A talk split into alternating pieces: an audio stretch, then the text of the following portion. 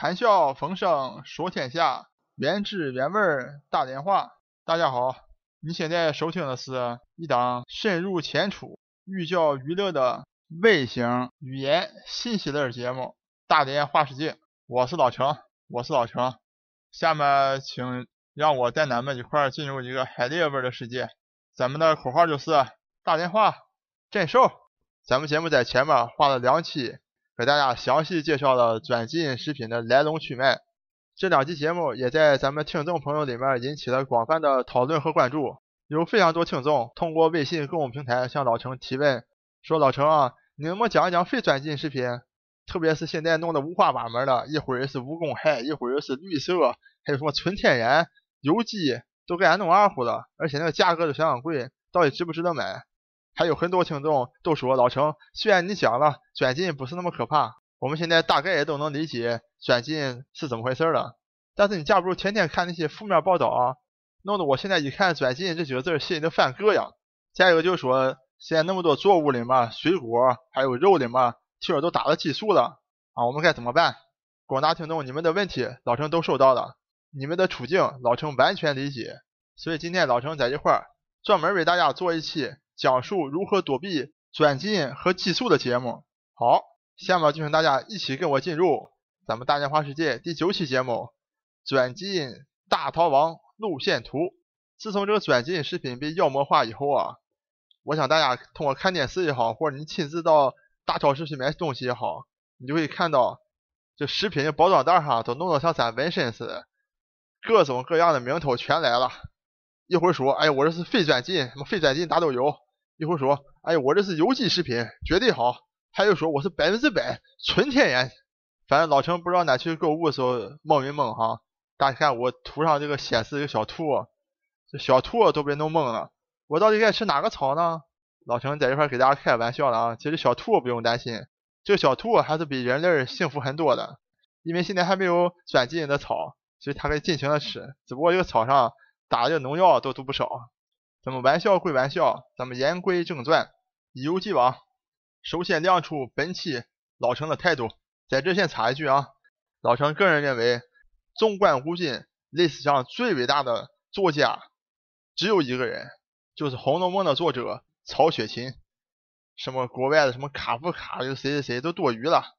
因为在老程看来，文学创作最重要的就是要真实隐，假语存，就是把现实的生活。用文字艺术表达出来，我认为曹雪芹达到了登峰造极、不可超越的地步。如果大家喜欢的话，等我有时间给大家讲一讲千古奇书《红楼梦》。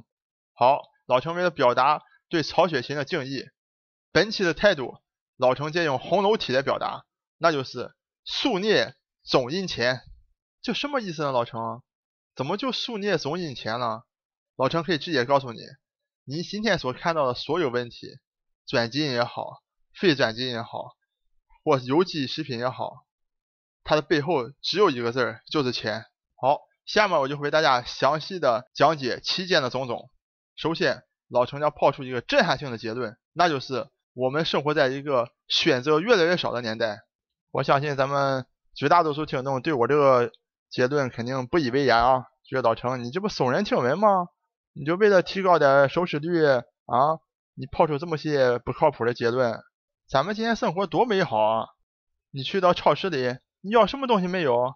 各种选择，琳琅满目，都能给你挑花眼了。老程完全同意你的说法啊！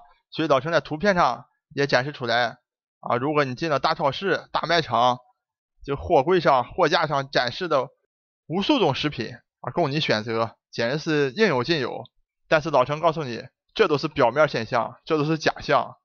因为你看到这么多琳琅满目的食品，它们只不过是几样少数农作物的排列组合而已。其中以玉米最为夸张。老程虽然没有准确的数字啊，但老程可以在这大胆的猜测。我想你去超市里看到的百分之七十的食品都含有玉米作为主要成分。我在这随便举几个啊，比如说咱们特别爱喝的可口可乐，爱吃的汉堡、炸薯条，里面都含有玉米成分。还包括番茄酱啊等等吧，都躲不开玉米的身影。如果你觉得这还好，不算什么的话，下面老程举一个更恐怖的例子，在一块正好顺道辟个谣。用大豆作为例子告诉大家，为什么老程告诉你们，我们这个时代是选择越来越少的时代。我先为大家展示一幅图片啊，可能很多人对这个图片比较熟悉，因为可能很多人都转发过或者读过这么一篇帖子啊，说教你如何肉眼就能识别转基因，啊，特别是识别转基因大豆。那么这个帖子就说了，哎，转基因大豆啊，从美国来的啊，这个色泽比较暗黄，豆脐呢是黑褐色的。那么非转基因大豆呢，就咱们国产的啊，黑龙江东北的，呈圆形。颗粒非常饱满，色泽明黄，基本上一看就能区别出转基因大豆。但老程告诉你，这绝对是错误的啊！如果听过老程第三期节目的，我想大家都可能非常清楚了啊。这转基因大豆只不过是转了一个抗除草剂的基因啊，跟这个大豆的形状和颜色完全没有关系。那么能够决定大豆形状和颜色呢，主要是大豆的不同品种。中国本身是大豆的一个中心的产地。那么按照中国的文献记载呢，中国自己就曾经鉴别过两万三千五百八十七种大豆的品种，大家听好了，是两万多种大豆的品种。那么还从国外还引进过两千多个大豆品种。那么这么多不同的大豆品种呢，它主要表现在，就像刚才讲的，豆脐部分有黑色的，有褐色的，有浅的，有深的，有黄的，有白的，反正五花八门吧。跟是不是转基因半毛钱关系没有。另外，老陈再强调一下啊，大家可以看到，在自然正常的生产当中，咱们大豆品种其实是非常丰富的，各式各样的大豆。但是当转基因这个时代到来的时候，情况就不一样了。大家知道啊，现在转基因大豆种植最猛的、最普遍的就是这个孟山都公司的大豆。那么这个大豆呢的母本 A 五四零三号。那么这个品种呢，正好这个豆脐是黑褐色的啊，所以大家可以看到，像什么巴西、阿根廷或者是美国大面积种植的大豆，都变成一种，本来有两万多种，现在就种这一种了。大家可以想象，你说这个选择是不是越来越少了？而且你都没有的选择，就这一种。另外那个帖里面写的什么胡萝卜呀，还是土豆啊，啊转基因也拿肉眼去区分啊，老陈在这告诉大家，都是假的。咱们老话说得好，人不可貌相，海水不可斗量。这句老话用在转基因判断上也是一样。大家只要记住，转基因是无法通过外表来判断的就行了。另外还有帖子说通过条形码来判断转基因的，这也都是错的啊，都是谣言。好，讲到这儿，相信大家已经比较清楚为什么老程说咱们的选择越来越少了啊。老程再告诉大家，非常悲哀的是，不管你是愿意或者不愿意，我们已经无形的卷入了一场。金钱的大决战，参战的双方就是有机食品的生产商、制造商和销售商，另外一方就是转基因食品的制造商们。老陈在第四期给大家介绍过，去年美国加州本来是要投票的，让公民投票决定到底是不是要给转基因食品加标注。这投票的发起方呢，就这些有机食品的制造商、生产商们，他们大概花了七百多万美元宣传转基因食品怎么怎么危险呀，怎么怎么不好啊。那么至少呢，咱们老百姓应该有知情权，应该知道吃的是不是转基因食品。这转基因生产商显然不能坐以待毙啊，他们花的更猛，因为他们更有钱啊。他们花了四千万美元宣传啊，转基因没有问题，很好，没有任何食品安全问题。而且呢，还告诉老百姓，如果你们要标注这个食品含不含有转基因成分，要大大增加食品的价格啊，得不偿失。所以大家可以看到啊，七百万美元对四千万美元。的这样一场金钱的决斗，结果显而易见啊，转基因方赢了。最后投票结果就是说啊，不用标注。老陈在这可以大胆的跟大家预测啊，像这样的战争将来一定是愈演愈烈。为什么有这样的预测呢？来，大家去看图片。因为啊，这些有机食品生产商他们的生产成本啊非常高，所以他需要把自己的产品啊卖到非常高的价格。我在左上角这幅图中列出的就是所谓的有机的。鸡胸脯肉啊，大家看啊，美国人一样是瞎忽悠啊！你看，不但写有机，还写的是 smart chicken，咱也不知道这个 smart 是什么意思啊？怎么还有聪明的鸡？咱也不知道，也都是忽悠啊！不管它怎么样吧啊，咱们看啊，这所谓的聪明鸡、有机鸡啊，它的价格是十美元一磅。再看左下角啊，同样是鸡胸脯肉，只有六美元一磅。咱们再来看右边啊，右边给大家展示的是鸡蛋的价格，上面是有机鸡蛋，十二个。卖四美元，下面呢可能大家看不太清楚啊，十八个鸡蛋卖两美元，所以大家可以看到啊，这根本就是一场价格的战争。所以老程说，数孽总引钱。那么这些有机商品为什么敢卖这么贵呢？还有人买呢？就是因为啊，他们对待这个鸡啊比较好。大家可以请看图啊，我在左上角给大家展示了一幅所谓的有机养殖鸡的一个方式。就这个鸡呢，在吃饱以后啊，可以从棚里出来，出来遛个弯儿啊，就是所谓的有机养鸡了。那么那些传统的养鸡的，特别是这种蛋鸡的，大家可以看到啊，都在关在笼子里面，那么下蛋把蛋取走就行了。所以呢，这是为什么你去超市买鸡蛋的时候，你会看到说这个我们这是不是笼子关的鸡啊？我们是走地鸡。我现在展示这个图就给大家显示的走地鸡和笼子关的鸡的区别。那么既然是近田大对决，这不可能是有机养殖这一方的独角戏啊。非有机养殖的或者是转基因生产商，显然也要发起反击啊。我在这里给大家举三个非常典型的说法啊，也是三个正确的说法。那么第一个就是说，你有机食品听上去名挺美的啊，有机。但实际上，你营养成分或组成成分，从科学角度讲，并没有比我非有机的或者转基因的有任何优点啊。其次，你有机食品还可能更危险啊，因为你有机食品不使用农药，不使用杀虫剂，那么确实减少了很农药残留也好，或者怎么样的也好。但是你对害虫控制能力比较差的，你害虫本身分泌那些有害的东西，包括你植物被害虫侵扰了之后分泌的植物毒素，你怎么不说呢？特别是。这些植物很容易感染上一些霉菌，比如最著名的啊黄曲霉素，就是就是能够致癌的，而且已经发表过的科学论文也显示，有机牛奶中黄曲霉的出现概率要明显大于传统牛奶，而且更关键的是，你所谓有机食品、有机作物啊，你说你用的肥料都是天然的啊有机肥料，可是天然有机肥料安全吗？大家还记不记得老陈在第二期给大家讲过，现在很多牛。都是吃玉米长大的，吃玉米长大的有什么问题？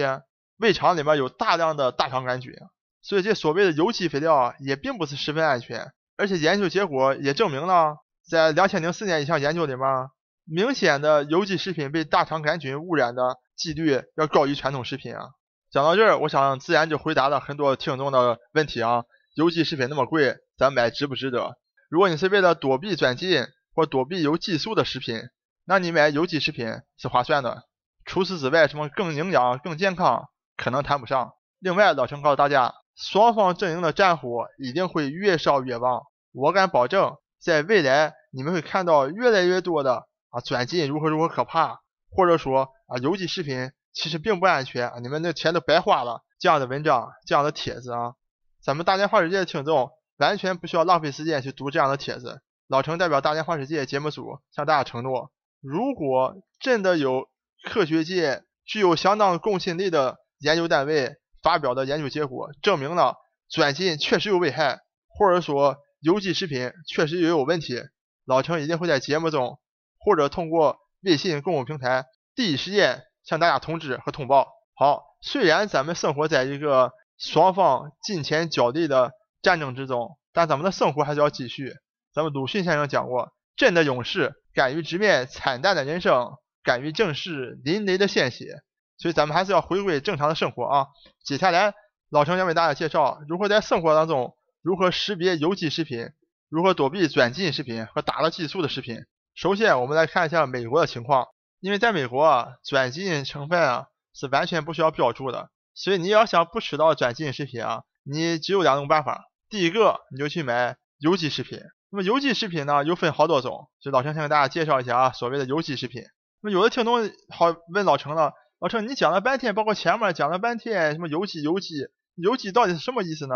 请大家不要急啊。那么有机食品到底怎么回事？我在等会儿讲到中国有机食品的时候，详细给大家解释。在美国，有机食品是由美国农业部认证办法的啊，所以大家去购物的时候，如果看到标志上有 USDA Organic 的。这就说明是美国农业部认证过的有机食品，但是请大家注意的啊，这种有机食品是百分之九十五的原料是有机食品就可以就可以用这个标志了啊，并不是百分之百。比如说你买个什么吃的，里面放点什么味精什么的，只要那个量小于百分之五，都可以被称作有机食品。那你要想买百分之百纯的，全部都是有机食品的，那你要去找一个标志上标明了百分之百 organic 的，只有这种呢，才是所有的成分。都是有机的，那么这个所谓有机呢，就是肯定不含有转基因的成分在里面啊，也不含有任何激素啊。那么另外一种可以躲避转基因呢，就是你要去找具有非转基因标志的这样商品。我在图片给大家显示了啊，右边这幅图这个标志，那就是这个所谓的非转基因标志。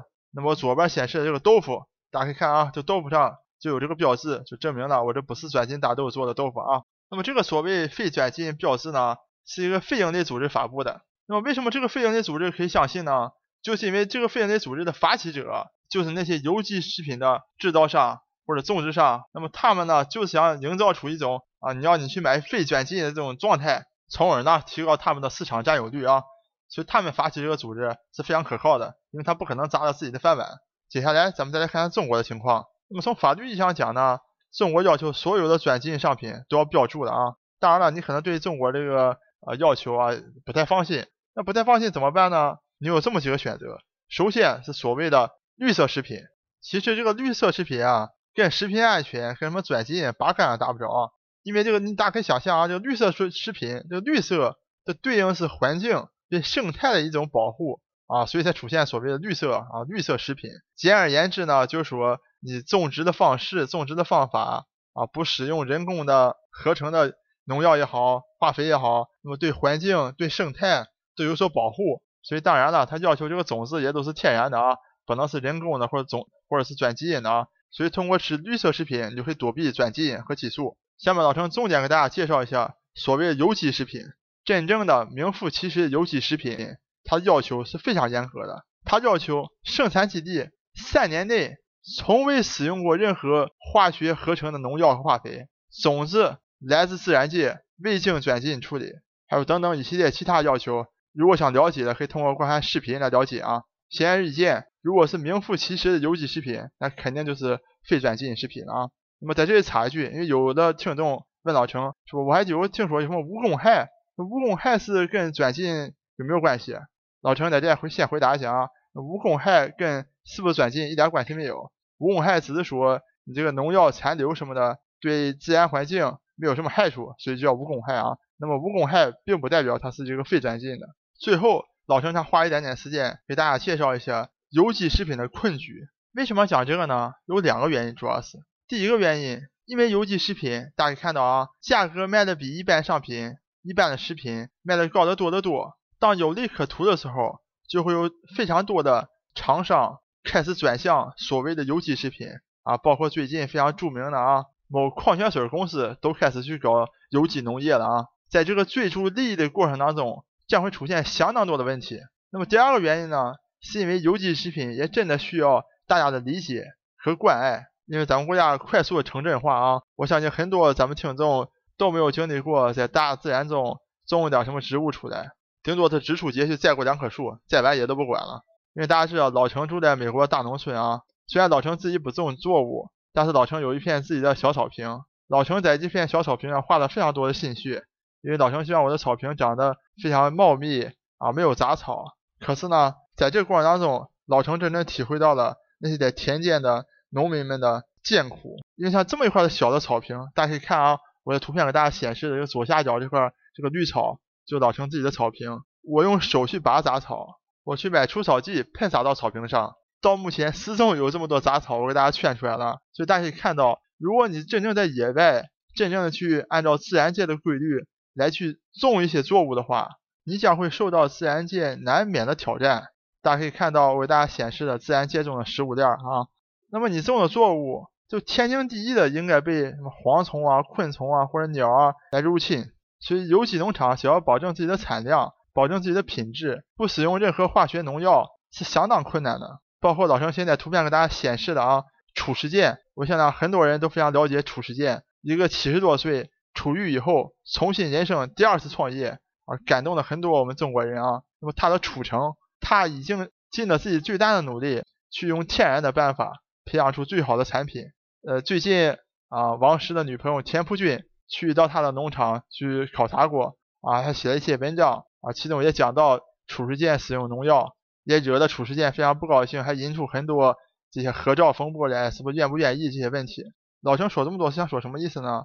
就有机食品这个商标这个认证本身是一个很严肃的事情，本身是一个有很高要求的东西啊，是不允许使用合成农药的。所以老师想告诉大家，任何一个大的食品生产企业告诉你我有多少一亩地，或者我有几百公顷的地，然后我是绝对的有机食品，那他一定在撒谎。但是像褚时健这种踏踏实实想去种好、想去经营好自己作物的辛勤耕耘者们，虽然他们不能够去申请所谓的有机食品的标志和标签儿，但他们也能够在果实收获前几个月停止使用农药，让农药的残留降到非常低，绝对达到安全标准的。我们大家是应该给予鼓励的，因为他们才是中国可持续农业的中坚力量。最后，老陈要强调一句啊，凡是你看到这个食品上，有标志写的，我这是纯天然，或者我是天然食品。老陈跟你讲，这样的食品都有耍流氓的嫌疑。为什么呢？因为所谓的纯天然，所谓的天然是完全没有标准的，没有要求和没有限制的，也就是说没有任何法律意义。他们只是为了让你听起来好听而已，就大家听听就罢了啊，千万不要当真。好，这一期就为大家介绍到这里。我是老程，我是老程，我在美国广袤大农村向您播报。本节目一切观点均属个人观点，一切材料均来自网络。本节目不对你的生活方式构成任何指导。参与话题的讨论，请关注我们的微信公众账号“大连花世界”，或者在新浪微博大连花世界，我们等你来吐槽。